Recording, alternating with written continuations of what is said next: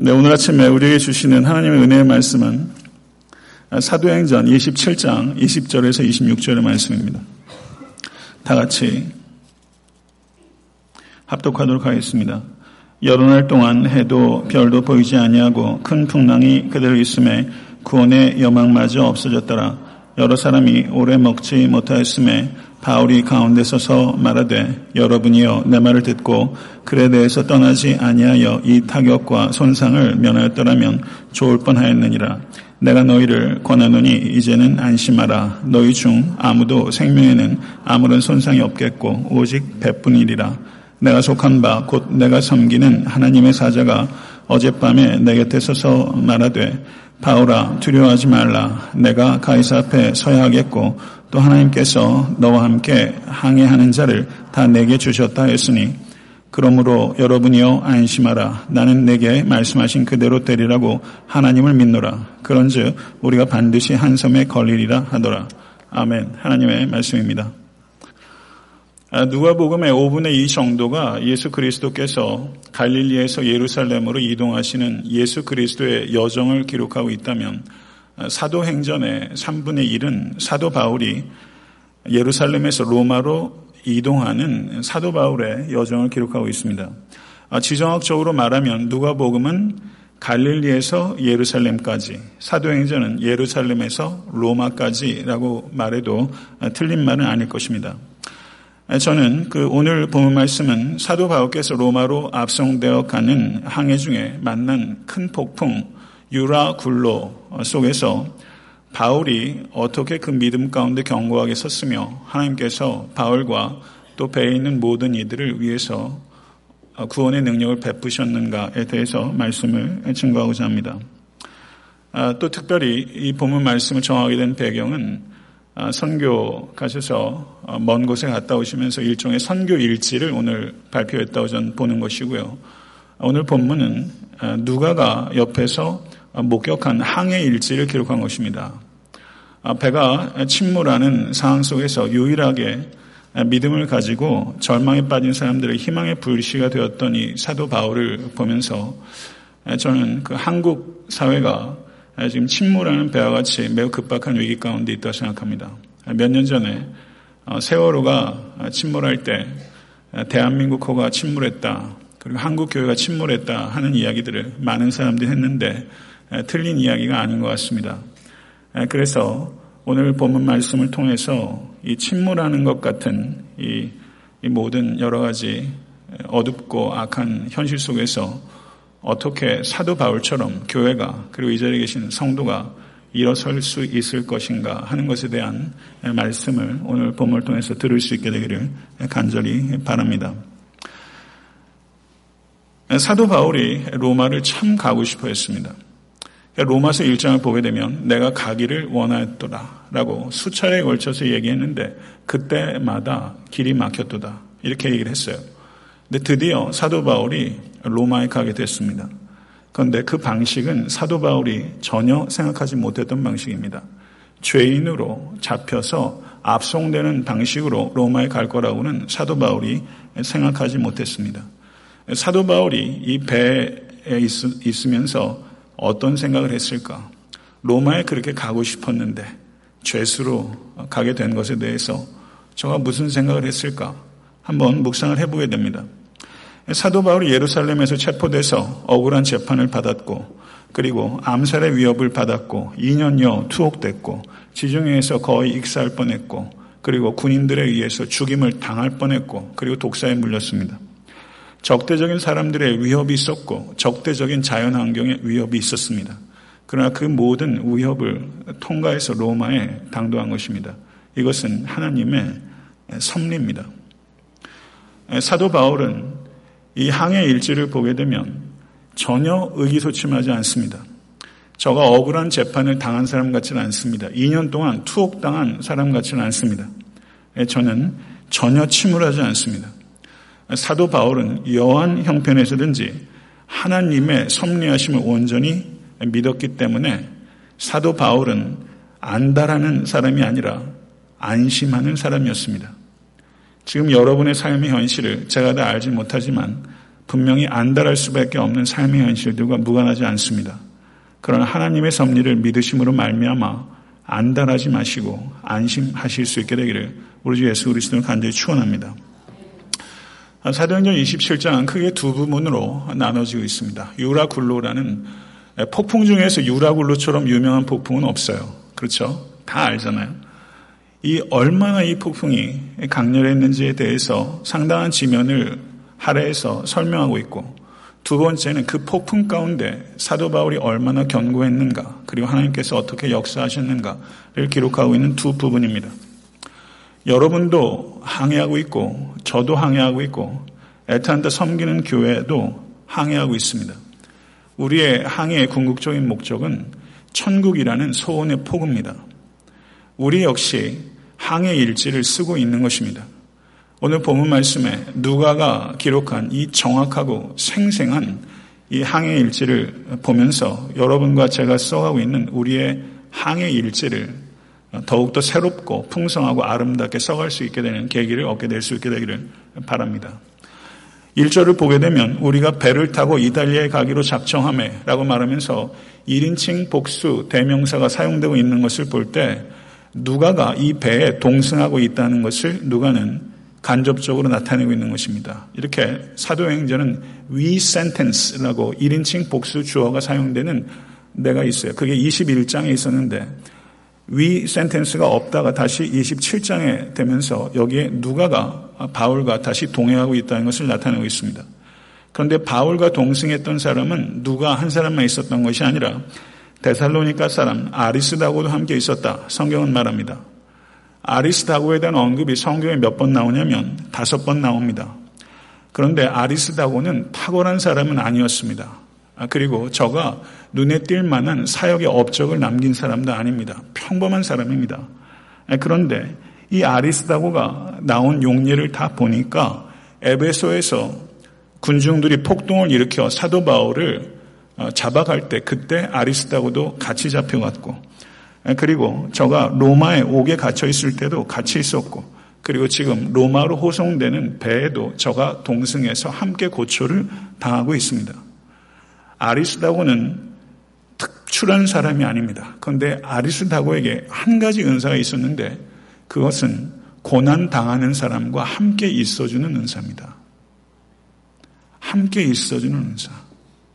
이 평범한 사람이 함께 있어주는 은사가 있었어요. 그래서 한자어로 이 아리스다고를 표현한다면 저는 동행자요, 동역자요, 동옥자, 옥에 같이 갇히는 사람, 동행하는 사람, 같이 일하는 동역하는 사람, 같이 옥에 갇히는 동옥자. 이게 아리스다고입니다. 그래서 사도 바울께서 골로새서 4장 11절에 아리스다고가 나에게 위로자였다 라고 말하면서 아리스다고의 감사함을 표현하고 있는 것은 적절하다고 생각됩니다. 사랑하는 성도 여러분, 우리가 줄 수 있는 가장 큰 도움은 문제를 해결하는 것보다는 함께 있어주는 것일 때가 많다는 것을 우리가 기억할 수 있게 되기를 간절히 바랍니다. 이러한 교회가 될 수 있게 되기를 소원합니다.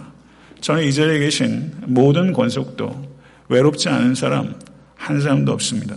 그런데 정말 함께 있어주는 사람, 갖고 있는 사람 많지 않습니다.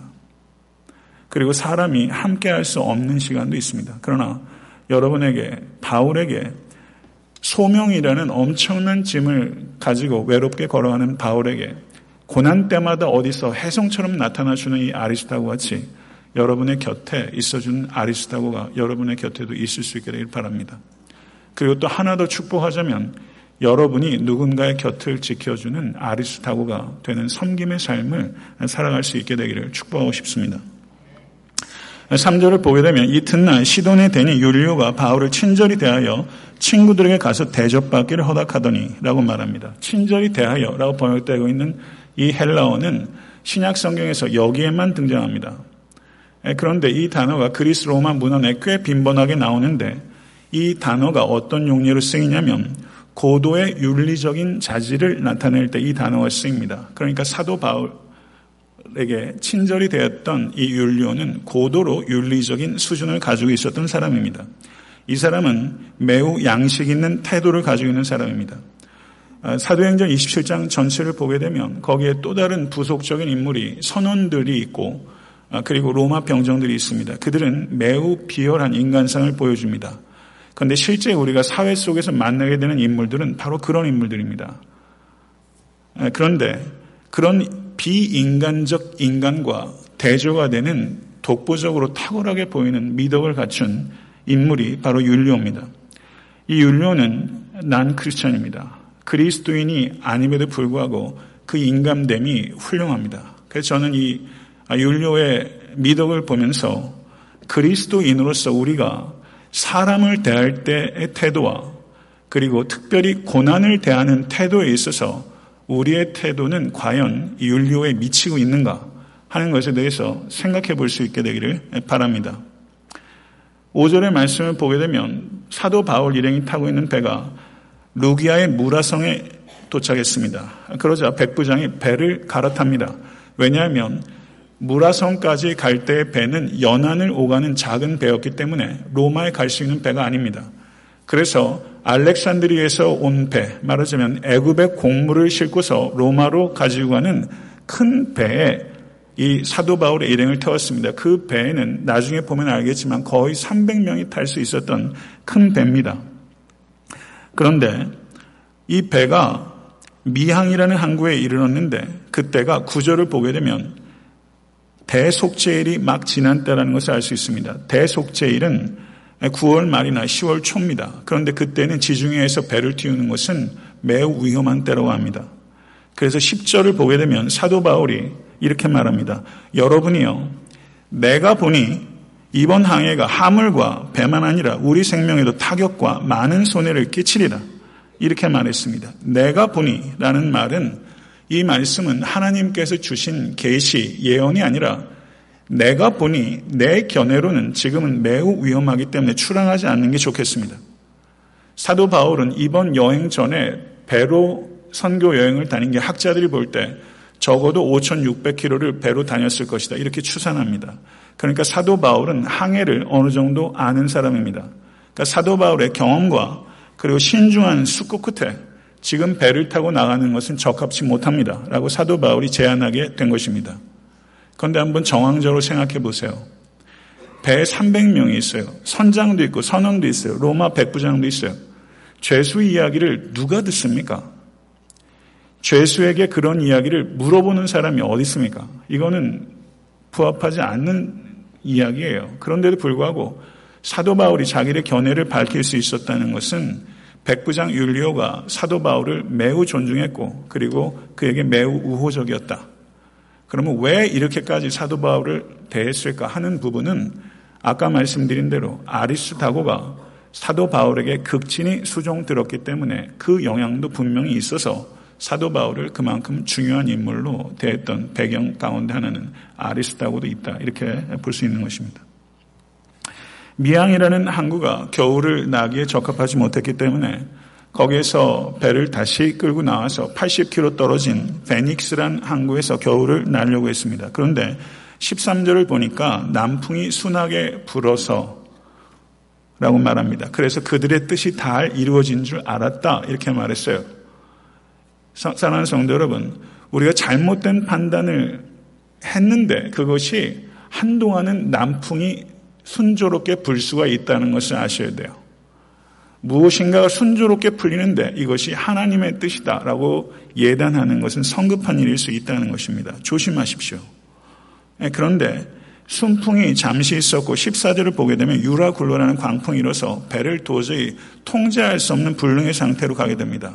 그러다가 이 배가 바람에 또 밀려가지고 가우다라는 섬에 가게 됩니다. 그래서 거기에서 이 실제 성경 원어를 보면 주어가 위와 대의를 계속 오갑니다. 그래서 이 배가 자그만 거룻배, 거룻배는 작은 배입니다. 이 큰 배에 작은 배가 하나 부속으로 딸려서 이게 구명정과 같은 역할도 할 수 있었던 겁니다. 그런데 그 섬을 지날 때 이 사도 바울의 일행도 같이 그 배를 끌어올려서 배 위에다가 밧줄로 그 거룻배를 부착시킨 겁니다.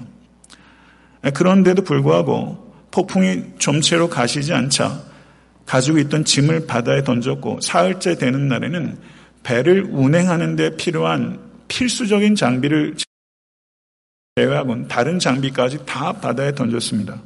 무게를 최대한 줄인 것입니다. 할 수 있는 일을 다 한 것입니다. 그런데 상황이 호전이 되질 않았습니다. 20절을 보시면 20절 말씀을 보시죠. 오늘 본문이 시작하는 단락입니다.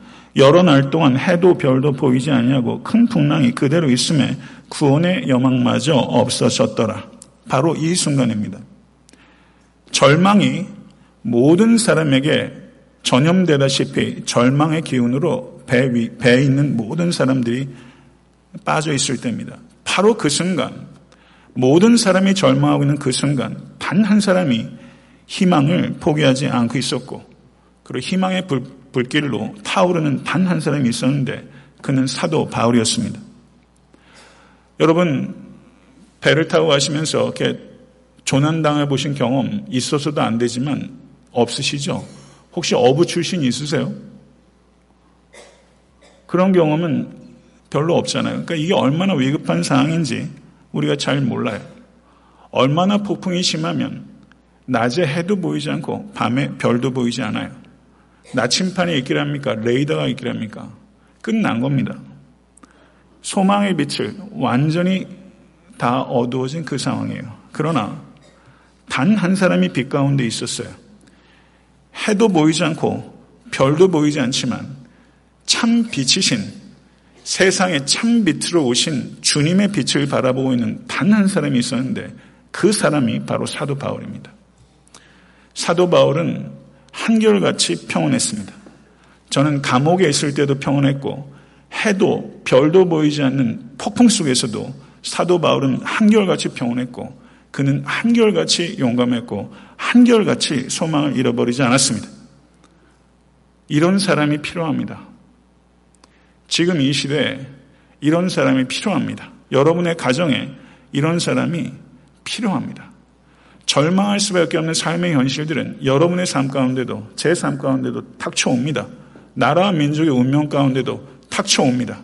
그 순간 모든 사람이 절망할 때 단 한 사람 희망을 붙잡고 있는 사람 그때 사도 바울이 일어납니다. 21절을 보게 되면 그 순간 사도 바울은 배 죄수가 아니라 배 리더가 됩니다. 난파됐을 때 누가 리더인지가 드러납니다. 난파되기 전에는 기능적 리더십이 있습니다. 백부장과 선장이 있습니다. 그러나 난파돼서 그들의 리더십을 발휘할 수 없는 상황 가운데 닥치게 되면 진짜 리더가 누군지가 드러납니다. 그때 그 순간 죄수였던 사도 바울이 일어났습니다. 실질적인 지도자가 된 것이죠. 저는 이 말씀을 보면서 어둠과 악으로 가득한 이 삶의 현실, 그리고 대한민국에 지난주에 있었던 여러 가지 일들을 보면서 한편으로는 이민교회 목회자로서 무기력을 느끼고 한편으로는 이 절망과 두려움이 만연한 한국 사회와 또 여러 시리아와 난민들과 북한 땅과 그리고 미국의 현실도 또 다른 문제 속에서 정말 절망스러운 상황들을 우리가 보고 있습니다. 사도 바울이 일어났던 것처럼 누군가가 일어나서 외쳐야 되는데 과연 교회가 이와 같은 상황 속에서 두 발을 굳게 딛고 일어서고 있는가? 일어서서 무슨 메시지를 전하고 있는가? 사도 바울의 모습을 보면서 우리들 각자를 교회를 되돌아보게 되는 것입니다. 사도 바울이 한 말은 안심하라는 것입니다. 23절과 25절에 안심하라라고 말했습니다. 그리고 23절에 24절에 안심하라고 권면한 이유를 밝히고 있는데 이것이 27장 전체의 핵심입니다. 23절과 24절을 한번 같이 한번 읽어보겠습니다. 27장 23절 24절 시작 나의 속한 바, 곧 나의 섬기는 하나님의 사자가 어젯밤에 내 곁에 서서 말하되, 바울아, 두려워하지 말라. 내가 가이아, 가이사 앞에 서야 하겠고, 또 하나님께서 너와 함께 항해하는 자를 다 내게 주셨다. 이게 하나님의 사자가 바울에게 준 계시의 말씀이에요. 10절에서는 출항하면 안 된다고 했을 때 사도 바울이 내가 보니 라고 말하면서 자기의 견해인 것을 밝혔고 여기에서 이 이야기를 할 때는 이것은 자기의 사견이 아니라 하나님의 계시라는 것을 밝히고 있습니다. 목회자는 이래야 합니다.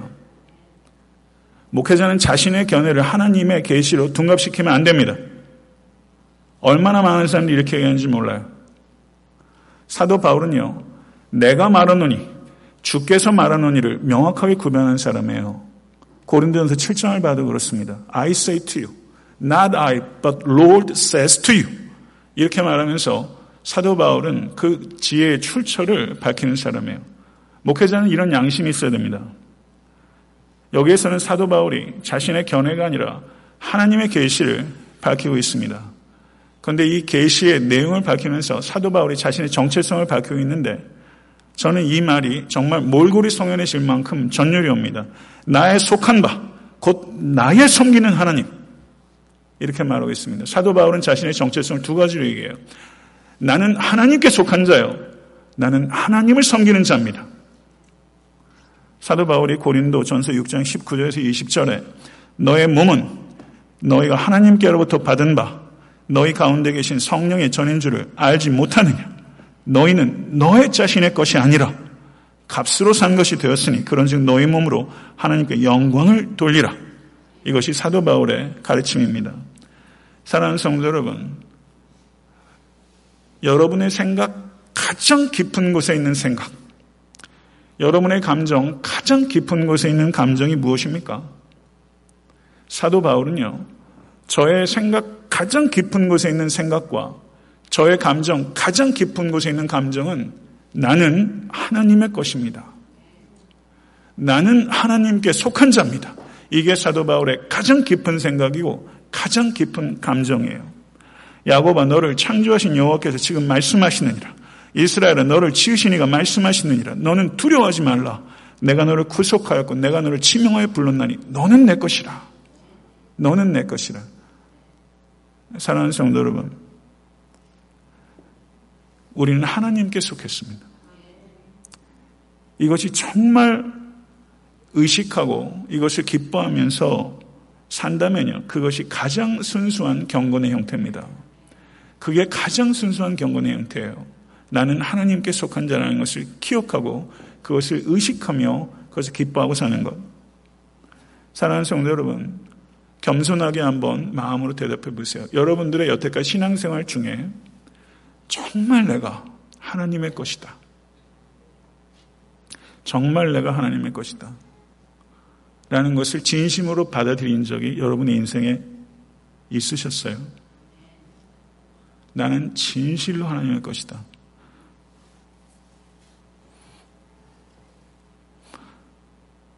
이 경험이 여러분에게 있을 수 있게 되길 간절히 축원합니다.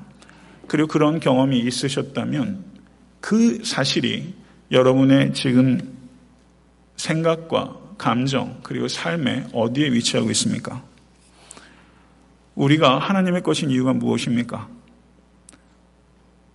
사랑하는 성도 여러분, 하나님께서 나를 창조하셨을 뿐만 아니라 피값으로 사셨기 때문입니다. 하나님의 창조와 구속으로 말미암아 우리는 이중적으로 하나님의 것입니다. 이 사실을 진심으로 믿으십시오. 그게 우리의 정체성이고 거기에 우리의 자존감이 있습니다. 거기에 우리의 소망이 있고 기쁨이 있습니다. 정말 나는 하나님께 속한 자라는 것을 진심으로 기뻐하고 받아들이는 성도는 더 이상 자신을 위해서, 자신을 향해서, 그리고 자신을 중심으로 살기 어려워집니다. 어려워지는 거예요.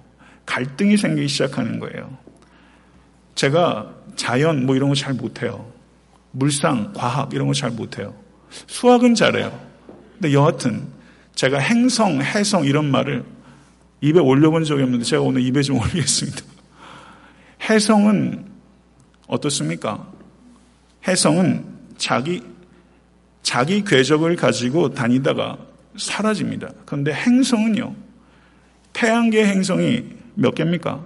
태양을 중심으로 궤도를 따라서 도는 별들이 행성이에요.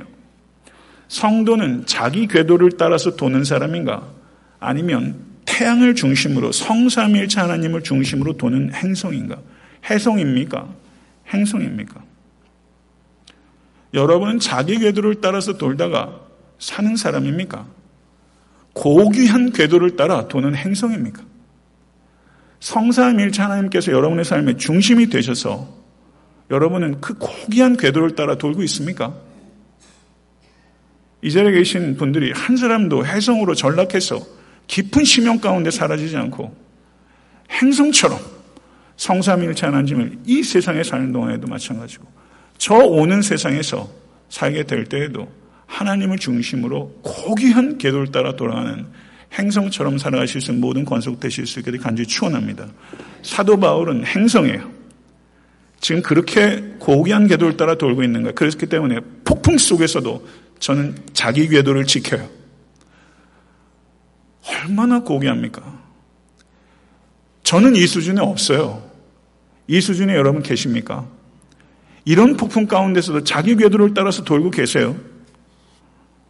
이걸 목표로 수 간절히 축원합니다. 그리고 사도 바울은 자기는 하나님을 섬기는 자라고 표현했어요. 여기서 섬긴다는 단어는 라투리오라는 단어가 사용되는데 이 단어는 예배 드리는 것과 관련되는 단어입니다. 그러니까 사도 바울은 나는 하나님을 예배하는 자입니다. 라고 얘기한 거예요. 폭풍 중에서도 사도 바울은 예배하는 자였어요. 폭풍 중에서도 예배했지만 예배자였기 때문에 폭풍 속에서도 견고할 수 있었던 거예요. 우리가 예배를 지키지만 사실은 예배가 나를 지켜요. 사도 바울은요, 그가 잠잠하고 고요했던 것, 저는 단정한 사람이었습니다. 그리고 그 믿음의 고백과 그리고 그 와중에 다른 사람을 격려하는 모든 것들은 사도 바울이 예배자였기 때문에 가능한 것이고 그가 예배자라는 것을 증명하는 것입니다. 사도 바울은 폭풍 한 가운데서 폭풍의 영향력 아래에 있는 사람이 아니라 하나님의 영향력 아래에 있는 사람입니다. 할렐루야. 여러분의 삶에도 폭풍이 있어요. 병중에 계신 성도, 여러 가지 삶에 참 무궁무진한 경우의 수들이 있더라고요. 목회하다 보니까. 그 폭풍 가운데 계시지만 폭풍의 영향 아래 살진 마십시오. 우리 주님의 영향 아래 사실 수 있게 간절히 축원합니다. 그렇게 할 수 있습니다. 사랑하는 성도 여러분, 사도 바울이 일어나셔서 이렇게 얘기를 했을 때 여러분, 여러분이 이교도라고 한번 가정을 해보세요. 그 자리에 있었던 선원의 한 사람쯤 된다고 한번 가정을 해보십시다. 내가 속한 바, 곧 내가 섬기는 하나님의 사자 어젯밤에 내 곁에 서서 말하되 두려워하지 말라. 내가 가이사 앞에 서야 하겠고 내 하나님께서 너와 함께 항해하는 자를 다 내게 주셨다. 만약에 여러분들이 이교도라고 한번 생각해 보세요. 이 말을 들을 때 비웃을 가능성이 높습니까? 지금 목숨이 경각에 달리는데 이것을 제대로 들을 가능성이 많아요. 비웃을 가능성이 훨씬 높아요. 그런데 이 사람들은 들었어요. 왜 들었다고 생각하세요? 왜 듣죠? 무슨, 무슨 권위가 있었어요? 이 사람이 알아주는 뱃사람도 아니고요. 그런데 들었어요. 왜 들었을까요? 성도 여러분, 적절한 비유는 아닙니다만, 제가 그런 얘기 많이 들었어요. 사람 성격은요, 고스톱만 쳐보면 안 돼요. 고를 할 때 스탑하는 사람도 있고, 예, 또 뜨리고 하는 사람도 있고요. 예, 그래서 고스톱 쳐보면 안 돼요. 근데 그 말이 완전히 틀린 말은 아닌 것 같더라고요. 이해관계가 첨예한 공간에 사람이 어떤 사람이 드러나요. 고스톱만 쳐도 안다고 그러더라고요. 일리 있어요. 그런데 지금요, 배에 갇혀 있어요. 큰 크루즈 배도 아니고요. 큰 배긴 배지만 이 배 안에 갇혀서 지금 있는 겁니다. 밀폐된 공간이에요. 그러면 사도 바울의 됨됨이가 보이는 거예요. 사도 바울이 나는 하나님께 속한 자요. 하나님을 예배하는 자다. 하나님께서 나에게 이렇게 말씀하셨습니다. 안심하십시오. 죽지 않을 것입니다. 라는 말을 저들이 귀담아 들을 수 있었던 배경은 말에 있지 않아요. 사도 바울이 보여줬던 삶이 있는 거예요. 사랑하는 성도 여러분, 지금 이 시대는요, 내가 섬기는 하나님에 대해서 고백하는 사람들을 만나기가 드물어요. 그래서 하도 교회 사람들이 문제를 일으키다 보니까 이런 얘기 많이 합니다. 그리스도인들은 이제 말하지 말고 행동으로 보여줘야 될때라고. 맞아요. 그러면 말은 안 해야 됩니까? 아닙니다. 말을 해야 합니다. 말하지 말고 행동하는 게 아니라 행동으로 입증되는 말을 해야 되는 것입니다. 이게 우리의 과제예요.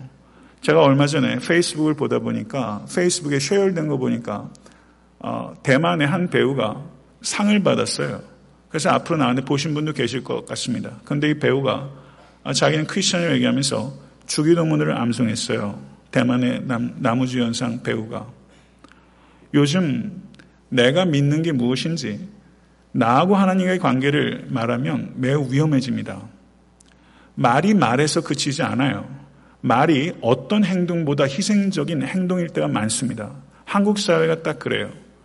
예전에 얼마 전에도 대법관 뭐 이렇게 중요 관계에 나가는 사람들 나는 하나님을 믿는 사람이다. 그러면 그때부터 신문지상에서 온갖 공격 들어가고 그 사람이 어디 부흥회라든가 어느 간증 집회라도 한 말들이 있으면 기자들이 그거 무지하게 찾습니다. 그리고 신문지상에 내요. 그러면 그 자리에 못 가는 거예요. 내가 무엇을 믿는지 말하면요 낙마합니다. 낙마해요. 이렇게 말로 하는 이가 용이한 세상이 아닌 게 됐어요. 좀 다른 얘기지만은요. 예전에 지미 카트 대통령이 I am a born again Christian 라고 말하는 것은 매우 용기 있는 행동이라고 생각해요. 저는요, 한국에서 가령 인사청문회 하는데 어떤 사람이 나와서 나는 불신자입니다. 라고 얘기하라 이거예요. 불신자라서 안 되는 게 문제가 아니라 적어도 불신자라고 불릴 만한 사람이면 그래도 윤리적인 기준에 부합하는 사람이면 그렇게 얘기하고 나는 크리스천이면 크리스천 얘기하고 청교도면 청교도 천주, 천주교라고 얘기를 하고 그리고 업무적으로 잘하면 될 일이지. 크리스천이라는 것을 밝히면 어려워지는 세상이 된단 말이죠. 사랑하는 성도 여러분, 말로 증명, 말로 증거하십시오. 내가 누구에 속했는지, 내가 뭘 예배하는 사람인지 얘기하십시오. 그래서 받는 손해라면 받으십시오. 받으셔야 됩니다. 그리고 내가 누구에게 속했는지, 누구를 예배하는 자인지 삶으로 보이십시오. 그 삶으로 완전하지 못해도 변화되는 삶, 그리고 진실된 삶이 보이지 않으면 말하지 마십시오. 말할 수 있도록 삶을 이끄실 수 있게 되기를 간절히 축원합니다. 그런데 사도 바울이 뭐라고 말하냐면요. 여러분이요 안심하라. 나는 내게 말씀하신 그대로 되리라고 하나님을 믿노라. 저는 이 말이요 아, 너무 좋은 거 있죠. 저를 한번 따라해 보세요. 나는 하나님을 믿노라. 이런 강단 있는 성도가 필요합니다. 여러분의 직장에서 세상의 경쟁 관계 속에서 나는 하나님을 믿노라. 말씀하신 대로 이루실 하나님을 믿노라. 이걸 정말 믿으면요. 단기적으로는 미시적으로는 여러분에게 손해도 오고 어려워지는 것 같아도 궁극적으로는 여러분의 믿음이 온전히 이루어지게 될 것을 믿으실 수 간절히 축원합니다. 하나님께서 증명하십니다. 근데 바울이 이 말을 한 이후로도 폭풍이 잠잠해지지 않았어요. 이 사건을 한번 보세요. 사도 바울이요. 하나님 바다를 잠잠케 하여 주시옵소서. 제가 지팡이를 들겠나이다. 그리고 바다가 잠잠해지지 않았어요. 사실은 기적이 없었어요. 기적이 없었어요. 이 말 이후로도 열흘 이상을 쫄쫄 굶었어요. 그리고 배가 이리저리 휩쓸리다가 어느 한 섬에 걸리리라 그랬지 않습니까? 어느 한 섬에 난파되리라 그리고 배가 다 깨질 것이다 이 얘기한 거예요. 그리고 그렇게 됐어요. 그랬습니다. 10일 정도 지나자 이 뱃사람의 귀에 파도가 부서지는 소리가 들리기 시작합니다. 육지가 가까웠던 걸 느낀 거예요. 그래서 사람들이 육지에 가까워지면 암초로 인해서 배가 난파될 수 있으니 적당한 거리를 두고 닷을 내리고 배를 고정시키자. 여기까지 얘기가 된 겁니다. 그랬는데 그 배의 선원들이 거룻배, 힘써 끌어올렸던 거룻배를 바닷물에 떨어뜨려가지고 자기들만 타고 섬으로 도망가려고 한 거예요. 아무도 눈치를 못 챘어요. 백부장도 눈치를 못 챘어요. 그런데 사도 바울은 그것을 간파했습니다. 여기에서 우리가 봐야 되는 것은 사도 바울은 신앙적 면모만 뛰어났던 것이 아니라 실제적 면모도 탁월했던 사람이에요. 이것을 발견해야 되는 사람은 백부장입니다. 그런데 백부장이 발견하지 못하고 사도 바울이 발견했어요. 사실은 여기에 문제가 있는 거예요. 한국 사회 문제도요. 사실상은 백부장에 위치해 있는 사람이 문제를 진단하고 발견해야 됩니다. 그런데 그것을 발견하지 못하고 제3자가 발견하니까 문제가 있는 거예요. 어느 기관이든지 크게 문제입니다. 이게 문제예요. 사도 바울은요, 지혜롭고 기민하게 대처했습니다. 거기서 이 선원들 멱살 붙잡고 대거리 하지 않았어요. 곧바로 백부장에게 달려갔어요. 행동할 줄 아는 사람이란 뜻입니다. 분별력이 있다는 뜻이에요. 상식이 있다는 뜻이에요. 그랬더니 백부장이 뭐라고 말하냐면 거기서 거룻배 밧줄을 끊어버리라. 그래서 끊어버렸어요. 그러니까 배가 바다 위에 철퍼덕 떨어졌겠죠. 그리고 이 해류에 따라서 배는 사라져 버렸습니다. 그 다음날 이 배에 있던 사람들이 바닷가에 진입할 때 널판지로 의지해서 갔다고 그랬어요. 이 배가 가지고 있으면 유익합니까? 유익하지 않습니까? 유익한 거예요. 뭘 해도 도, 도움이 되는 거예요. 그런데 작은 유익을 가져다 주는데 갖고 있음으로 인해서 오히려 큰 해악이 되는 게 그게 거룩배예요. 여러분의 삶에도요. 분명히 여러분에게 계속 도움을 주는 무엇인가 거룩배 같은 게 있어요. 그런데 그것이 나한테 결국은 큰 해악을 가져다 주는 문제. 교회에도 그런 문제가 있어요. 그 거룩배 밧줄 끊으십시오. 그게 리더가 해야 되는 일입니다. 그게 여러분들이 해야 될 용단이에요. 그거 끊지 않으면 큰 낭패를 보는 것입니다. 지금 여기에서 그 거룩배를 끊었어요. 그리고 그 다음날 사도 바울이 또 뭐라고 말하냐면요. 저도 설교를 준비하기 전에는 이 부분을 주의 있게 본 적이 없습니다. 떡을 가져다가 모든 사람 앞에서 하나님께 축사하고 떼어 먹기를 시작하며 라고 말합니다. 300명 가까운 이교도 앞에서 사도 바울이 떡을 떼어 하나님께 감사 기도를 드리고 있는 거예요. 이 얼마나 대단한 용기입니까? 신앙은요, 영혼만 돌보는 게 아니라 육체도 돌보는 전인적인 돌봄입니다. 지금 풍랑과 싸우고 그리고 음식이 바닷물에 젖고 이런저런 이유로 십 며칠 동안 음식을 못 먹었어요. 근데 사도 바울은요, 먹자는 거예요. 육체적 문제의 중요성을 보는 거예요. 사랑하는 성도 여러분, 사도 바울은요, 깊은 영성과 건전한 상식을 가지고 있던 사람입니다. 그는 하나님께서 구원하시겠다고 계시를 줬기 때문에 우리는 아무것도 안 해야 된다고 이야기하는 사람이 아니라 하나님께서 하실 일은 하나님께서 하시도록 하고 내가 해야 될 일들은 정확하게 분별하고 실천하는 사람의 이 밸런스가 중요한 것입니다. 하나님을 믿는다고 하면서 무분별하게 그리고 무책임하게 운명론에 빠진 사람들이 많이 있어요. 게을러지는 사람들이 있습니다. 그건 매우 부적절한 거예요. 행동하는 신앙이 되실 수 있게 되기를 간절히 축원합니다. 사도 바울은 하나님의 사람이었으며 동시에 행동하는 사람이었고 성령의 사람이면서 동시에 상식의 사람입니다. 상식과 성령이 사랑하는 성도 여러분 그것을 이율 배발적인 것으로 생각하는 것은 매우 건전하지 못한 거예요. 성령의 사람이면서 상식의 사람 되실 수 있게 간절히 축원합니다. 그런데 끝이 아니에요. 끝이 아니에요. 또 문제가 있는 거예요. 다음날 배를 해변가로 데리려고 했는데 이 물길이 두 개가 부딪히면서 급류가 생겨가지고 배가 깨지게 생겼어요. 그러다 보니까 그때 병정이 뭐라고 했는지 압니까? 죄수들을 죽이자는 거예요. 사도 바울도 죽이자는 거예요. 이게 인간이에요. 도움을 그렇게 받고 왜 죽이자고 합니까? 로마에서 죄수들을 돌보다 이렇게 지키다가 죄수가 탈옥이라든가 없어지게 되면 그 죄를 그 간수가 지게 되어 있습니다. 그런 위험이 있으니 죽이자는 거예요. 사람이 이렇게 비열해요. 이런 거 여러분 마음에 없어요. 이런 마음 없어요. 나 살겠다고 다른 사람 죽이는 거.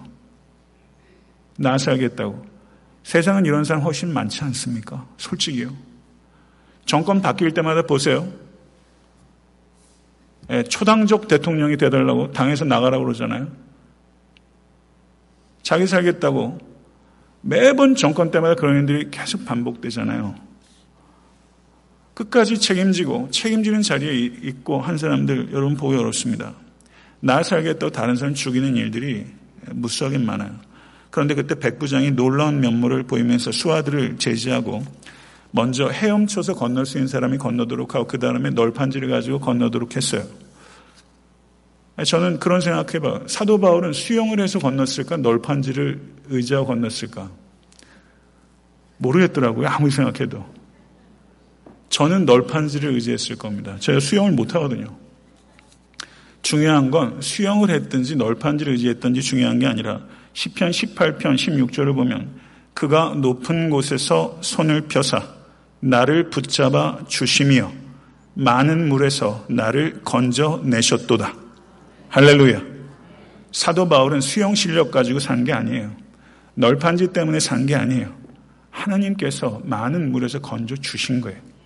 여러분의 알량한 수영 실력, 알량한 널판지, 알량한 거룩배 의지하지 마십시오. 하나님의 손만 의지하실 수 있는 여러분과 제가 될 수 있게 간절히 축원합니다. 말씀을 맺겠습니다. 세상을 살다 보면요. 선원들과 로마 병정 같은 사람들이 확실히 더 많아요. 그래서 그때도 그렇고 지금도 그렇지. 이런 생각이 들고요. 개 중에는 믿지 않는 사람들 가운데서도 백부장 율리오 같은 사람을 만나서 마음이 그래도 위로를 얻기도 해요. 근데 정말 우리가 본받아야 될 사람은 이런 사람이 되야지 하는 사람은 사도 바울이에요. 폭풍이 잠잠해지지 않았어요. 폭풍이 몰아칠 만큼 치고서 간 거예요. 하나님이 기적적으로 개입하지 않으셨어요. 그러나 폭풍 중에서 폭풍은 잠잠해지지 않았지만 사도 바울은 폭풍 가운데서 잠잠했어요. 저는 이게 기적이라고 생각합니다. 폭풍 중에서 잠잠한 한 사람이 있어요. 저는 사도 바울을 보면 감탄하게 돼요. 그래서 사도행전 27장을 보면 사도 바울의 댐댐에 대해서 저는 감탄합니다. 거기까지 생각이 미쳤다가 어제 설교를 마무리하면서 사도행전 27장의 주인공은 사도 바울이 아니라 하나님이시다. 예기치 못한 상황들을 결합시키셔서 죄수로 로마에 가게 하시고 그리고 폭풍 중에서 잠잠하도록 사도 바울을 이끄시고 모든 사람을 여러 가지 어려움들 속에서 구원하신 하나님. 사도 바울에게 감탄했다면 저는 하나님께는 경탄하게 됩니다. 그래서 사도 바울과 같은 신자가 없다. 이렇게 생각을 하다가 하나님과 같은 신이 없다. 그게 제 결론으로 가더라고요. 그래서 어저께 제 마지막 찬송을 There is none like you. 이 찬양을 생각을 하게 된 거예요. 그래서 이 찬양을 오늘 저희가 같이 좀 불렀으면 좋겠는데요. 오늘 한국말과 영어, 한국말을 같이 찬양을 하겠는데 영어 가사가 전 참 좋더라고요. 그래서 어, 그 Woman of Faith라는 팀이 있습니다. 예, 참 찬양 은혜롭게 잘하는데요. 한번 이 사람들 표정을 한번 보세요. 얼마나 은혜로운지.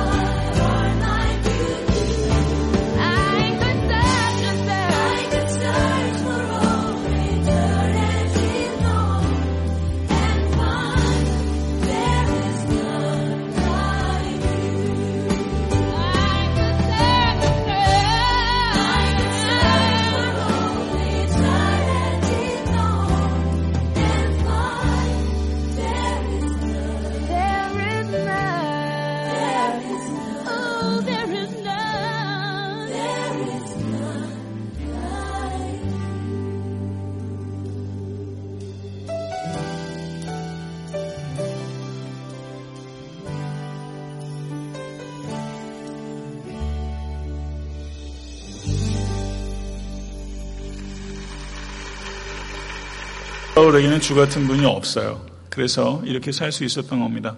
다 같이 일어나셔서 주 같은 분 없는 것까지 사는 분의 표정을 가지고 그렇게 한번 찬양 드렸으면 좋겠어요.